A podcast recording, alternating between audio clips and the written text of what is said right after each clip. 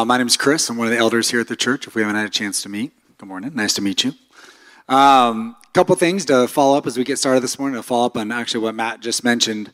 Um, but we got a little bit of a technology morning here at church. So if you have uh, a phone with you, Brandon, here in a little bit, when he comes up and, and teaches, is going to ask you to get your phone out. He's going to uh, run a Kahoot. And so if you haven't done a Kahoot, uh, today's your day. So just get ready, get your phone close by. You're going to have to scan something live. It's, it's going to be great. So just get ready for that. Um, and then speaking of technology, uh, Matt just mentioned that we have some change coming up on the church uh, on the digital side of things. And so we know not every digital change uh, solves all of our problems, although we wish uh, that it would. But we do know that with each little change, we can get incrementally better. And so coming up, we've been doing some work as a church on our website. Uh, we're going to make a change there, and we're going to, and it kind of comes with a comprehensive set of things. But one thing in particular that Matt noted was that it comes with a change in how we uh, do giving online. So if you're somebody who gives online, um, take note of that. If you're somebody who gives a reoccurring gift online, uh, take note of that. Um, if you go to the site right now, it's actually linked up uh, and ready to go, but we are having a couple of technical difficulties, as they say.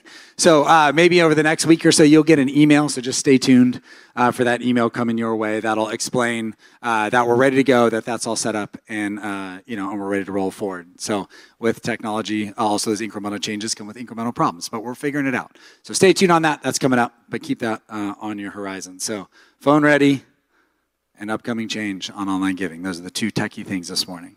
With that. Uh, let's open up uh, our Bibles and our scripture, and we're going to continue in John 17 like we've done the past couple of weeks. And uh, we're going to be uh, with verse 21 this morning. Verse 21. John 17, verse 21. That they may all be one, just as you, Father, in me, and I in you, that they may also be in us, so that the world may believe that you have sent me. The glory that you have given me, I have given to them that they may be one, even as we are one. I and them, and you and me. That they may become perfectly one, so that the world may know that you sent me and love them, even as you've loved me. Father, I desire that they also, whom you have given me, may be with me where I am, to see my glory that you have given me because you loved me before the foundation of the world. O righteous Father, even though the world does not know you, I know you, and these know that you have sent me. I made known to them your name, and I will continue to make it known, that the love with which you have loved me may be in them, and I in them. The word of the Lord this morning. As we gather together, opening God's word, some of you are really aware that football has started and you're recording the game right now to watch later on the afternoon. A couple things as we kind of share some church business. One of our dear sisters in the Lord went to be with the Lord, absent from the body. It's way better to be with the Lord, especially in her case. She was suffering from cancer, multiple sclerosis, and a bunch of other things throughout her year years with us, but she, um, she was here 2019 when I got here and was serving faithfully in every and any capacity she could when she could get a ride here because she was in a wheelchair and had a lot of challenges, but never without a smile and a willingness to engage in just some real conversations about God's love and and believed but did as much as she could with as much as she knew about God's love to share it and was here opening up our, our bays in, in our warehouse, which gets a little cold in the winter. And so we'd have the heater cranking, bounce houses blown up, and the playhouse we used to have, play structure. And oftentimes no one would come. And I felt so bad. I'm like, man, here she is, like hustling, working, overcoming all these challenges to be here to help reach the community, and no one wants to be reached. And sometimes families would come in, and it'd be such a blessing to her. But um, she was willing to do anything and everything within her power to serve the body and serve the community and bring the gospel um, and so we're going to celebrate her life at 2 o'clock today. But be praying for her family and, and her husband. She held on. And a lot of those conversations in the last six months were man, I'm waiting for the Lord to work and save my husband. And as we know, the Lord is not slow as we count slowness, but we're, we're trusting God's timing with that. And as we get in today, we're talking about moving beyond belief into what we do. And, and it was evident in her life that while she had questions like we all do, Where's God? What's going on? If God's the God of healing and hope, where's my healing? Because I'm running out of hope sometimes. And, and it was interesting to be reminded that, hey, God is going to heal you. You might just have to finish the race and get the new body in heaven before you get a, a healing. And, and oftentimes on this side, it's temporary healing. But no doubt her neighbors, as we saw, her life transformed by Christ. And now she has that resurrected, perfect, glorified body we talked about last week that's promised in our growth state now as we're saints positionally, growing you know, progressively, and then her glorified body she's enjoying. So as we, as we think about not only her example, but Christ's example this morning, what do you do with what you believe? Is, is football the only difference between you and your neighbor? Is football the only difference between you and your neighbor? And as we, as we jump into the message today, we have a challenge to live as Christ. There's a guy who, who was challenged by his pastor to invite a friend to church, so he went to his neighbor and he said, Hey, would you come to church with me next Sunday? He said, What? Why would I do that? And he's like, I know, I know, you got football, but you can record it like I do. You can just record your football games and come to church. And he's like, No, no, I'm not going. We live in a townhouse. We share a wall. And, and if you've ever been in a townhouse with a shared wall, it's like an amplifier, right? You hear everything on the other side of the wall. It's like, guys, did you not think like a little foam or a little more insulation, maybe another sheet of plywood at least to deaden the sound would? Nope. Okay, I guess, you know, the budgets are tight and you want to make every penny you can off those things. So he's like, look, I hear you yell at your wife like I yell at my wife. I hear you yell at your kids like I yell at my kids. And really, the only difference between you and me is I'm at home watching football and you're at church. Like, we believe, like, the only difference is you believe a little different, but that's it. Like, our behavior is the same. So, why would I give up my Sunday morning sleeping in, getting my latte from my machine, and watching football?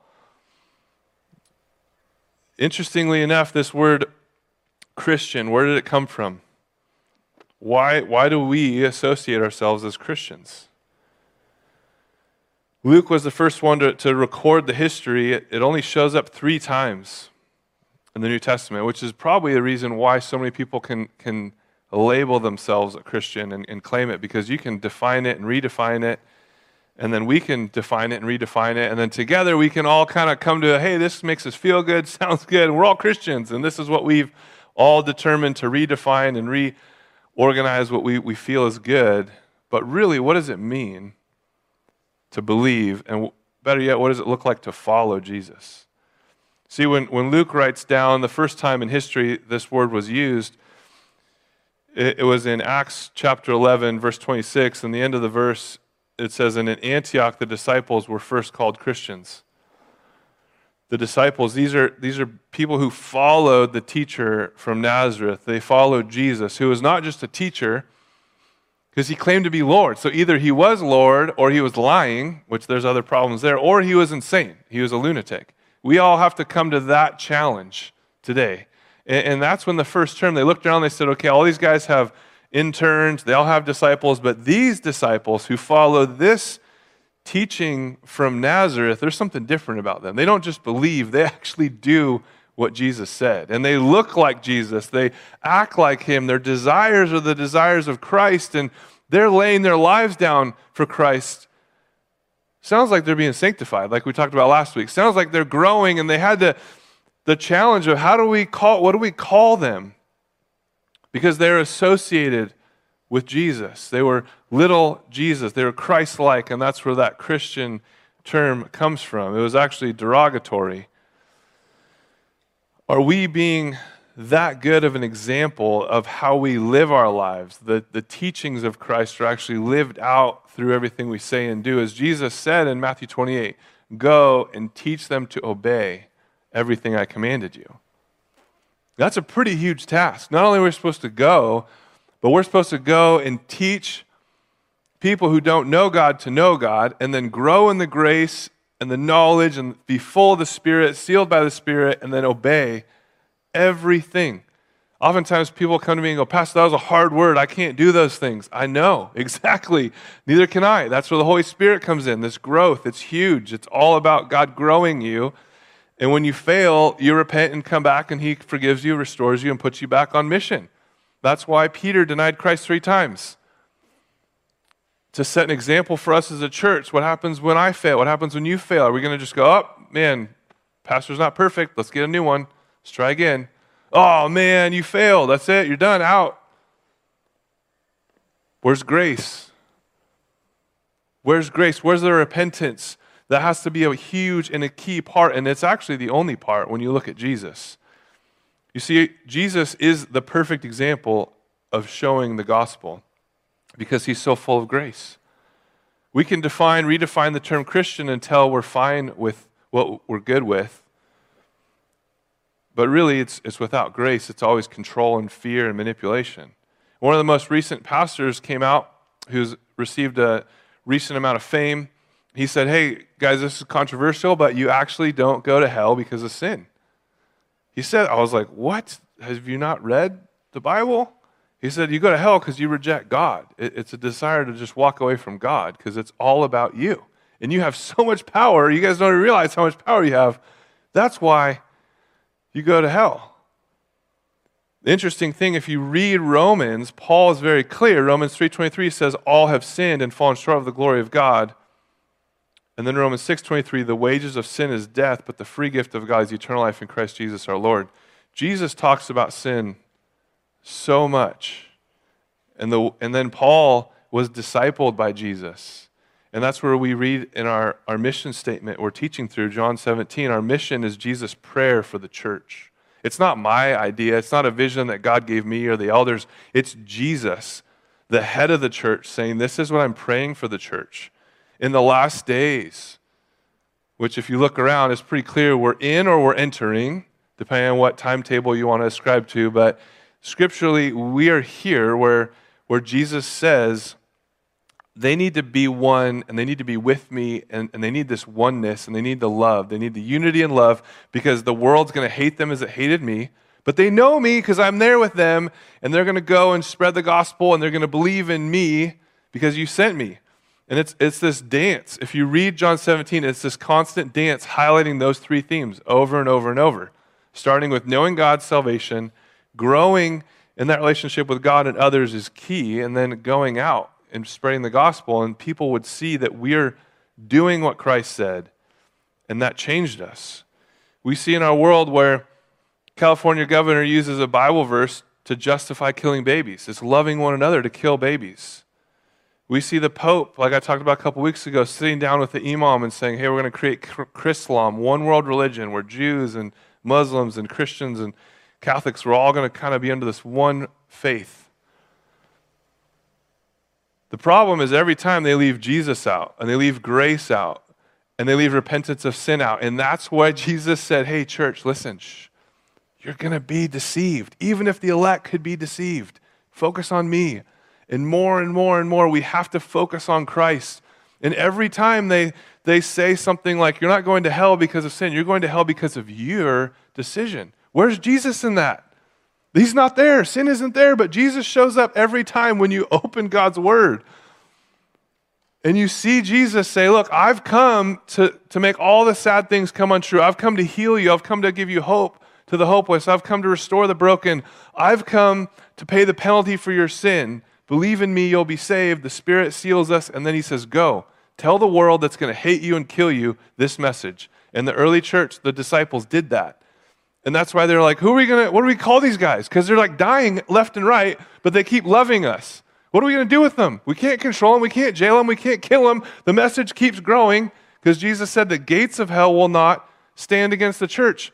Which, if you know anything about sports and football, he's saying the defense of hell is not going to stand up against the offense of my church that I'm building, which should fire us up because that means in our huddle on Sundays, we got plays to make throughout the week and we have the confidence that we will win because we're more than conquerors in Jesus. So God made us. We sinned. Jesus paid the price for our sin. He exchanged our sin filled life with his perfect life. And now that's the life we live in Christ. And that's why we can go. Because I get it. Some of you are hurt. You're coming in going, I don't know enough, Pastor. I don't have the degrees. I don't spend the time. I don't have the gifting you have. I know. But thank God you don't because I can't do what you can do. I can't go to your office. I can't sit with your family or friends and share the way you can and say, look at my life. Look at where it was and look at what Christ did. believe and be saved. And the beautiful thing is that we as a church will rally around each other and make up for the deficiencies. Because they said, look, like it is today, it was then. Becoming a Christian is easy. You can say, I follow Christ. You can say, I believe in Christ. But does your life show that you're following Him? Becoming a Christian is easy, it's free, it's simple. You raise your hand, come down, get a free Bible. Oh, yeah, I've said the prayer, I'm good. So many have said, Yeah, I was good. Man, in my teens, I went to church, and my kids, my parents took me to church, but maybe when I'm 60 or 80 and I'm in a wheelchair and like life's lame, then I'll go back to church. Like, but right now I'm going to do whatever I want. Like becoming a Christian is easy and it's free, but following Jesus, prioritizing Jesus' kingdom over ours, that's what costs, and it costs you everything. The one that incurred the greatest cost constantly is the one who makes the most impact, the greatest impact in God's kingdom. Jesus made this clear. His first sermon, his most famously quoted and arguably quoted out of context but least applied sermon was the Sermon on the Mount. The summary of the Sermon on the Mount. He says, Love your enemies, give away your stuff. When someone asks to borrow it, just give it away. If someone asks to borrow 50 bucks, give them $500. If someone says, Hey, I'm going to borrow your truck for the weekend, just hand them the keys with the pink slip. Like, Jesus, what do you, uh, like, didn't you just come to save me? Like, I believe you're my savior. Like, let's just leave it there. What are you doing talking about, like, who owns my house now? Like, my friend was just going to stay at it. I didn't know I needed to sign it over to him. Jesus, this is, this is America, okay? This is how we do things here. I don't know where you're from, like Galilee, just stay over there. This is weird. Like, I get hit in the face I have the right to defend myself. We still have the Second Amendment for most of the United States to a degree. Like, I can defend myself. I'm not supposed to turn the other cheek. Wait, that's what you're telling me to do? Turn the other cheek? Make right my relationship with others before I can have a right relationship with God? Jesus says, hey, if you're standing in line to give an altar, to give a sacrifice on the altar, you're standing in line and it's been five hours and it took you two days to walk there, and you finally get to be the next person in line and you remember, oh man, that thing I said to my wife yesterday, I think there's something wrong. You can't offer that sacrifice. Take your sacrifice, walk two days home, make it right, and then go back to the temple. You didn't always live near the temple. And Jesus says, if you're at the temple about to make a sacrifice and something's off horizontally, don't think you can come and just be like, hey, God, what's up? We're good vertically, right? That's what I'm talking about. I know those losers over. No, God said, I care so deeply about your relationships with others, you better be right with them before you step foot on my altar and offer a sacrifice. This is his sermon. Hey, you guys want to hear what I believe? Here's what we're believing. If you want to follow me as the teacher, you ready to go? The disciples are like, What did I? I was fishing and he asked me to follow him. I just thought it was a cool thing. Like, I, I put in applications to all these other rabbis and they rejected me. Like, I got in is better than Cuesta. Like I was going to follow him. Like that's the cool thing. Like everyone thought this rabbi is this like up and coming guy, and I got rejected by others. And now he's telling me to if if I see a, a speck in my brother's eye, I have a log in mine I got to remove. Like what is that? I have to chop my right arm off if it's causing me to sin. Like I didn't. That wasn't in the fine print. I was scrolling through and agreed to follow Jesus. He turned our entire value system upside down. You can read it all for yourself. That's just a summary of it. And then he talks about at the end, in Matthew 8, or the end of 7, he finishes and the crowds are astonished at his teaching. Talks about judging others, the tree and its fruit. And he goes in after he does the mic drop, and everyone's looking at him going, dude, this guy is teaching with authority. This guy has something to say that, that no one said before. And the way he says it, it's not just something I, I can believe, it's something that I have to truly receive, and it's going to change me. I know it. And so, so that arm's length, it's the challenge. To live as Christ as they had, so do we have that challenge today. Because as we see in, in chapter 8, verse 1, when he came down from the mountain, great crowds followed him as they should have. I mean, imagine, you know where you were on September 11th. You know where you were on on that amazing experience, whether it was your, your wedding and, and the, the scene, the smell, and the you're in the crowd that day. It's not just, hey, this guy's said something in, in a bullhorn or had a weird sign that had some interesting things downtown, like preacher on a sidewalk, but this is Jesus who just dropped the most powerful, simplest, clear, challenging sermon ever. The crowds are like, oh, we, I don't, yeah, I know I have that important meeting, but I know we're supposed to get married at five, but we're following him. Like that crowd is like, dude, Jesus, what's up? Like, you just dropped all these truths. What's going to happen next? And they're waiting in that tension. Abolish the law, but fulfill it, Jesus just taught. And he did everything he said he would do right there.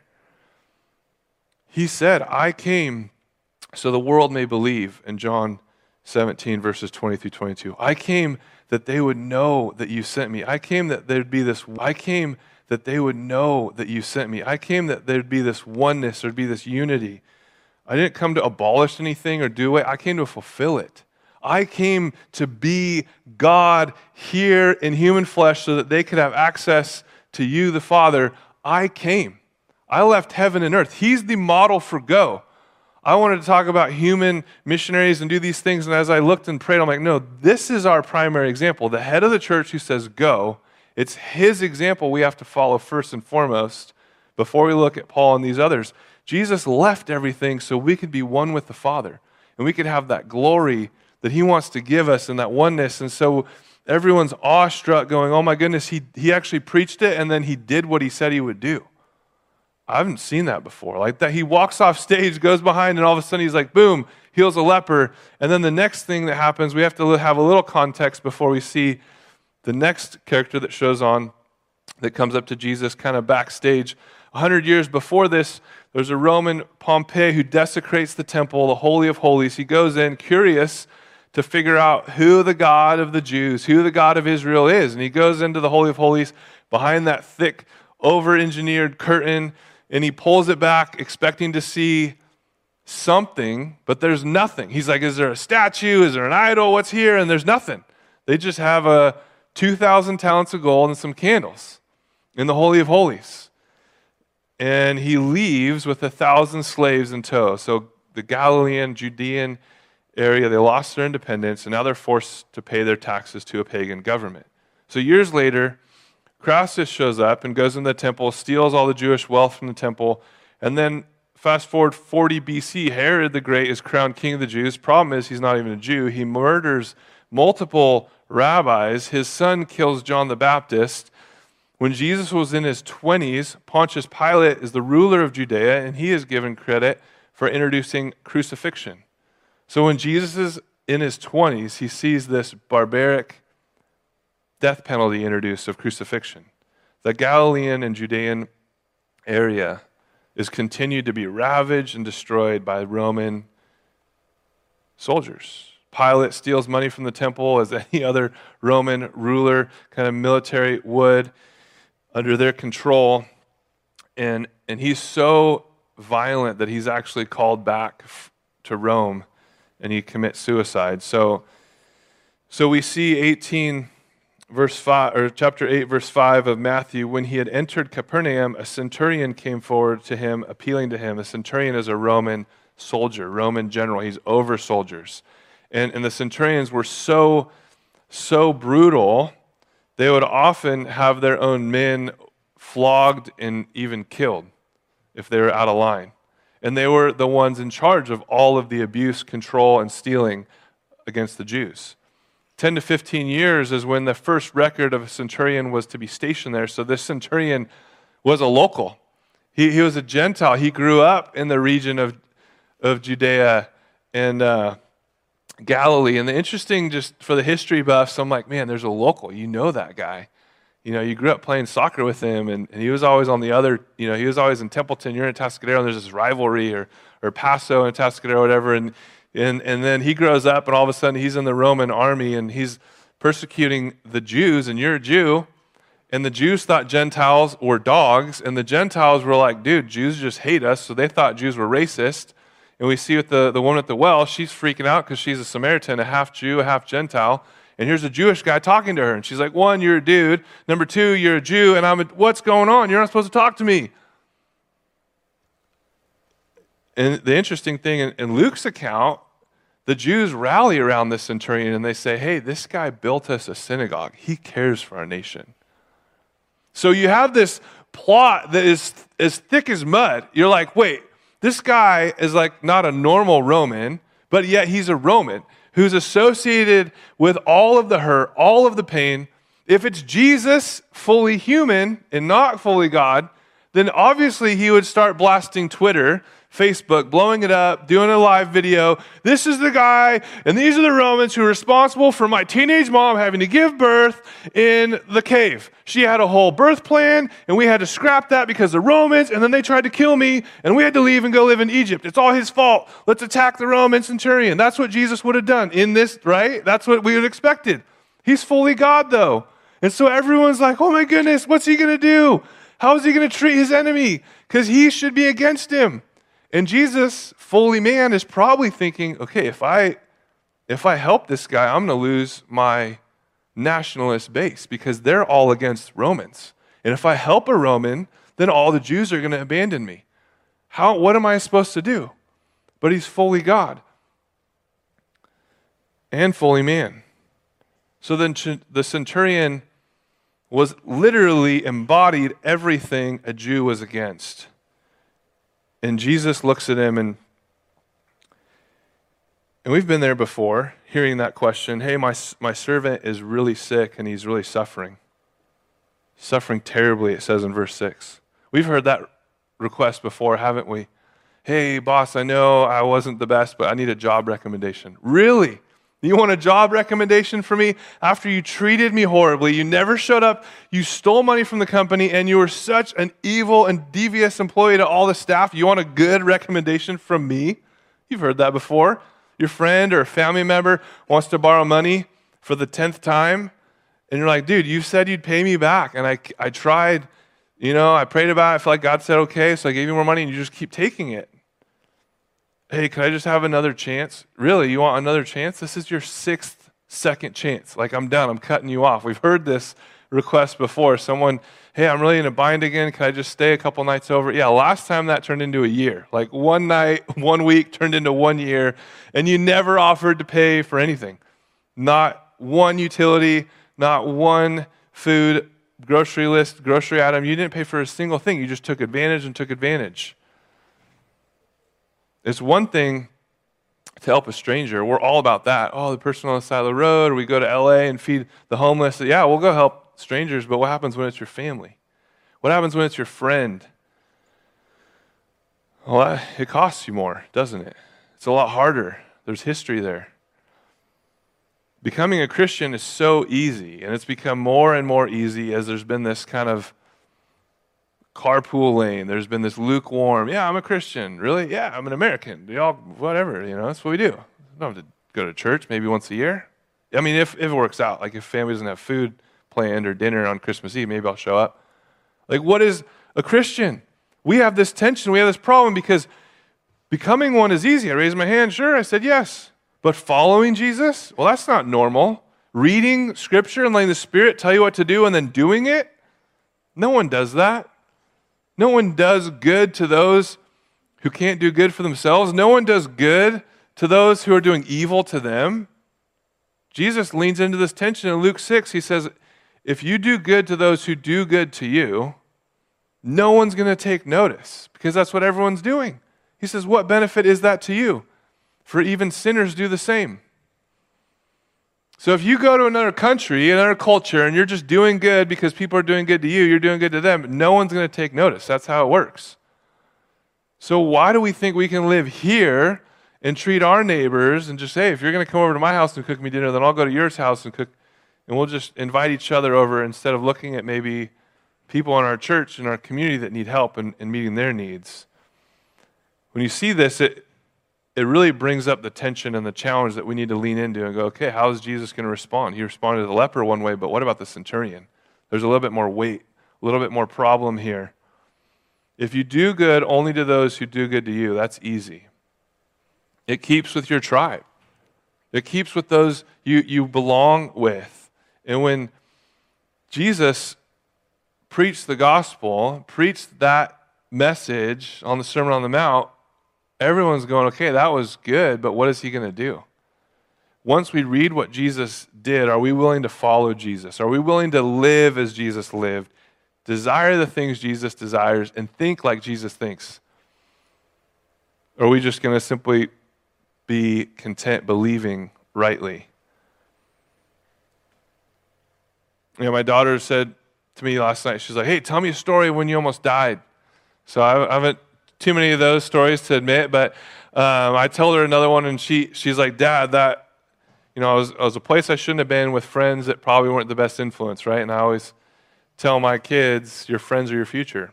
So I got it right back. She's like, Dad, that was a horrible decision. You should not have been with those friends. Your friends are your future. It's all on your friends. I'm like, Yeah, it is. Good job. And uh, yeah, I actually didn't hang out with them much after that. Like, we were not doing things on a federal level we should have been doing. So, uh, with the skateboard, it was weird. But um, looking back, it's like, what did I, what was I thinking? I was just going along. But I believed things right. I had good doctrine. And later we, we finished this Bible story, and, and I'm like, yeah, Jesus is in heaven on the throne, right hand of God, sitting on the throne. And she's like, nope, it says Jesus is in us. And she grabs the Bible and reads it, and she's like, see, it says right here, Jesus is in you. I'm like, yeah, you're right. I'm getting called out left and right here, man. Watch my job. So it's so easy to have right doctrine, but are we living rightly? Are we doing the right thing?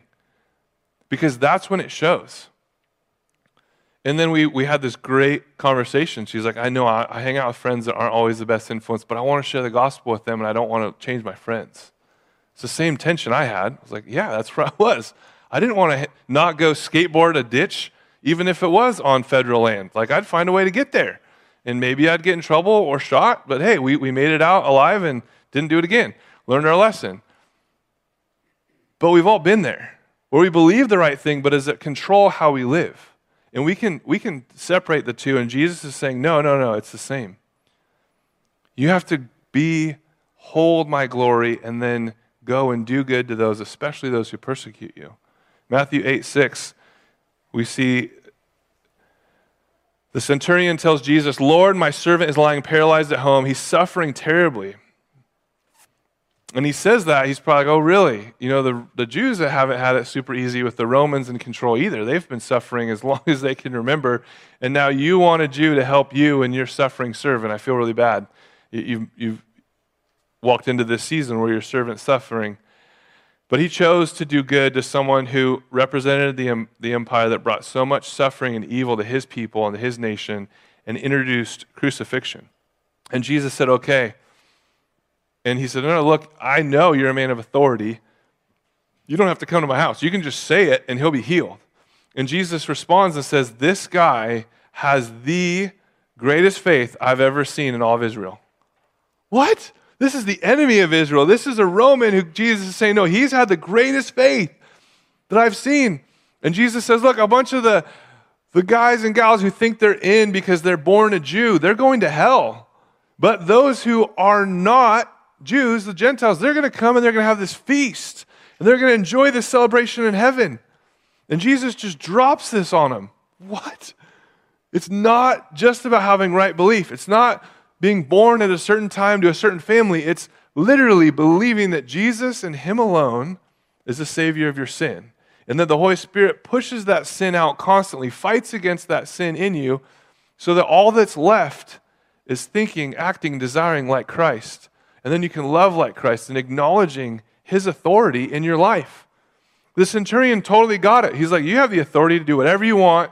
I shouldn't even be talking to you right now. I get this whole tension, historical problem, culturally, religiously, but I acknowledge that you're Lord. Everything you said is true, and you can help me in this situation. Jesus says, I know. It's done. And he goes on to, to Peter's house and heals his mother in law. It's just you know, on a, on a little 10 minute conversation. How's your, how are your 10 minute conversations going? Like, I read that and I'm like, wow, Jesus, talking about being ready at every and any moment to bring the glory, to bring the hope of salvation. Who knows who God's going to put in your path this week? Who knows what God's love is going to require of you this week? That's our second point. When we know God, and we come to make it known that God sent his son and they can know God. The second thing is God's love requires us to be one. His love requires us as the church to be one. And as we're one, the, the, the world takes notice because they're like, there's not a group of believers that just believe the right thing. They're actually doing good to those, especially those that do evil to them. It's easy to be a Christian and slap a label on us. Back in the day when people didn't care about putting bumper stickers on their car, now everyone's like, dude, my Tesla is not going to get a sticker other than the ones that came. Like, we're going to keep this thing clean. Like, I remember back in the 90s, I was like, wait, slow down, slow down. Oh, man, you pulled the lane. I was trying to read. I got like two stickers read. Like, what was the rest of them? But then I saw these people put like fishes and all these things and like, and it became this like war of stickers. And I was like, I don't read anywhere in here that Jesus wants us to be known by our t shirts or bumper stickers. Because it was all about what we believed. And it still is. We put all our beliefs out there. We just moved from our bumper stickers to Twitter, Facebook, Instagram. But does your neighbor really know that you're full of God's love? Or is it just the difference is football when you watch it? Is that really the difference? It's easy to go do for a stranger, but what about the family, friend, or neighbor that's offended you or hard to love? Are you doing good to them? It's easier to do good for those who look like us, think like us, live like us, agree with us. It's so easy. But what happens when it's a centurion? What happens if it's the guy that God says, hey, this is your enemy, do good to them? This is the one you vowed never to pray for. He's at the top of your prayer list. She's at the top of your prayer list. Really, Lord? So easy to believe right things about you, but I'm supposed to do right too? It's easier to claim that you're a Christian than it is to be a follower of Jesus. So we, we said we are going to have this digital thing with your phone. So we've been talking a lot and putting this wheel up, and we have a QR code where we're going to see where you are on the wheel. So this is just that diagnostic kind of description of where you're at in your discipleship journey. So you could take a picture of that, and we broke the, the four quadrants up. And in the first one, there's spiritually dead. Maybe you walked into church for the first time. Maybe it's the first time in a long time, and you're going, man, I didn't know that I'm a sinner. I didn't know that if I say, think, and do things against God, that means I'm going to be put in a place apart from God called hell forever. And I'm hearing that.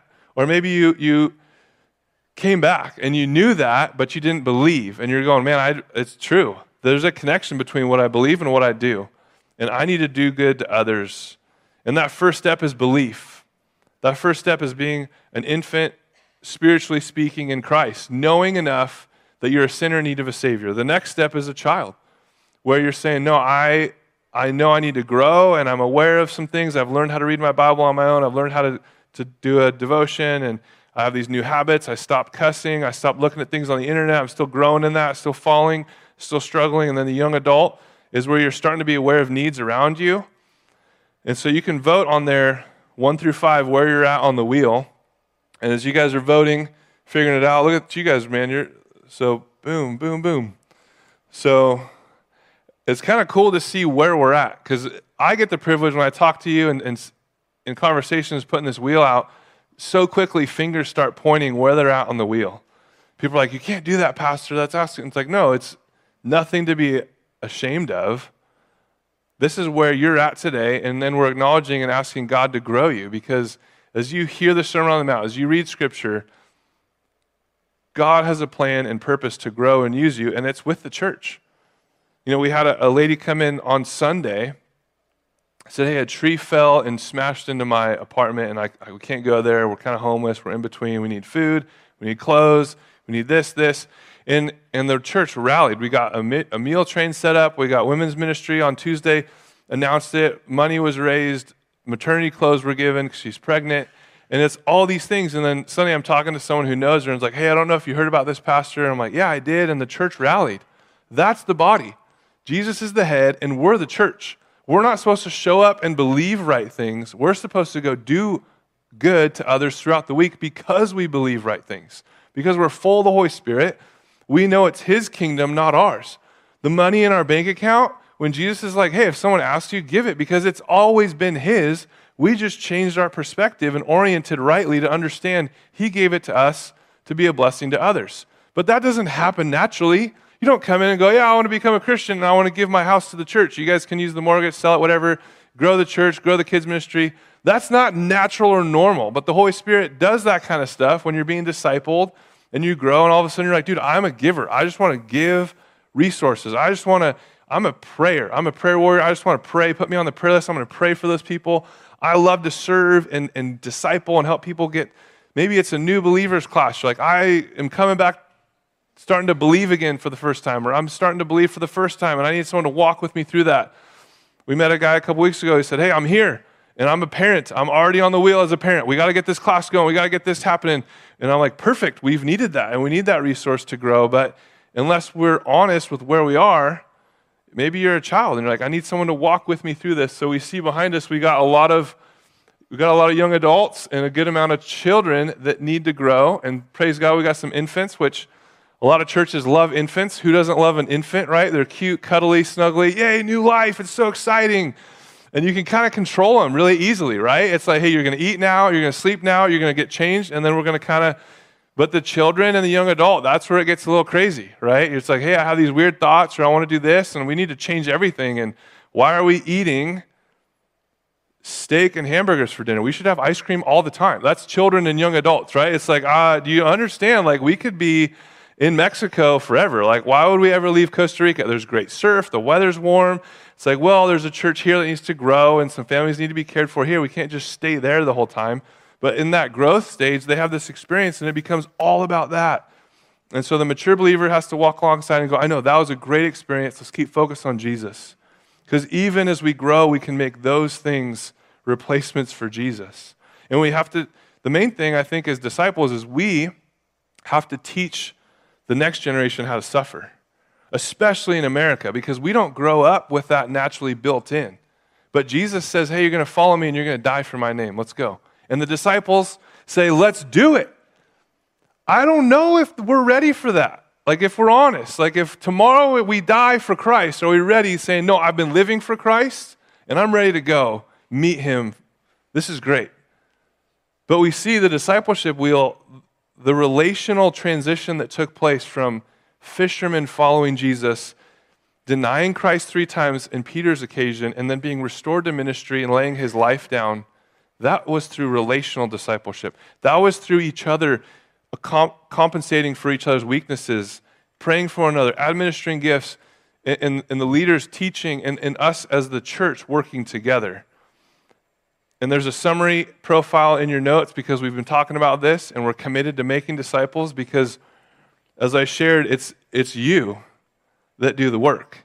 And I'm in it with you. Uh, we together as the church do the work, building one another up in unity and in love. Ephesians 4, Paul talks about this. I think he's meditating on John 17 because it's the same dance of the church being built up in love. If you have a need, I have a gift to meet that need. If you're hungry, I have food. Here you go. If you're naked, here's some clothes.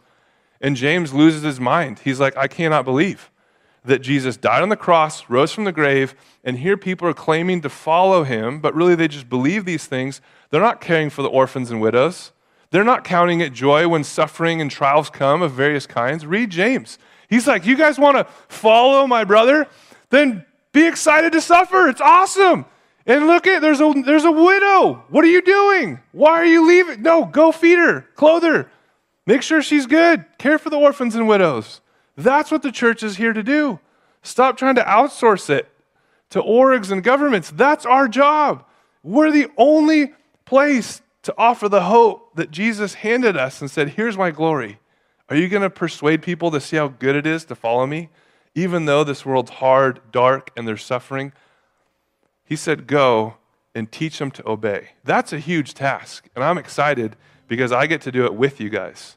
I, I get it why pastors quit because they think it's all on them. And they have a, a community that tells them it's all on them. And there's no grace and there's no prayer and saying, Hey, we got elders, we have deacons, we have men and women who are going to step up and say, We can't hire a kids person right now, but we're going to volunteer that. We can, we can put our priority on, on kids and families, and man, there's a need. We're going to do this, Pastor. We're, we're going to rally around. It's not on you to figure it out. We're going to figure it out with you. And that's why the discipleship wheel is so key, because we have to figure out where we are and who can pour into us, and then look around and say, okay, who am I going to pour into? And that's where God grows us. So we cannot be content. The third point is to not be content to know and not to do. C.S. Lewis said, We value people and acknowledge the dignity that's assigned to men and women by God.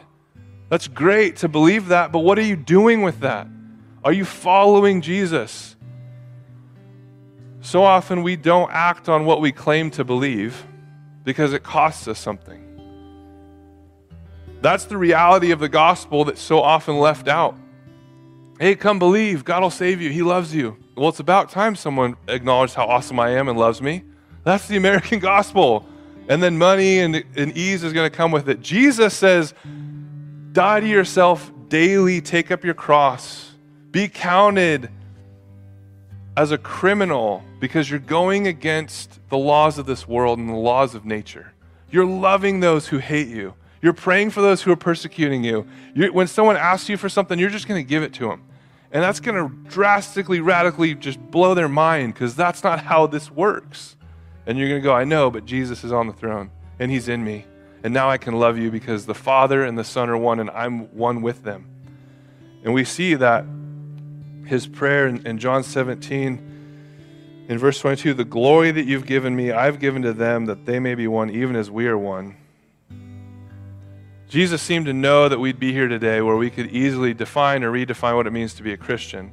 But to follow him, to behold his glory, and to influence other people, persuade people to follow Jesus, that's why he prayed again in 24 Father, I desire they also whom you've given me may be with me where I am, to see my glory you've given me because you loved me before the foundation of the world.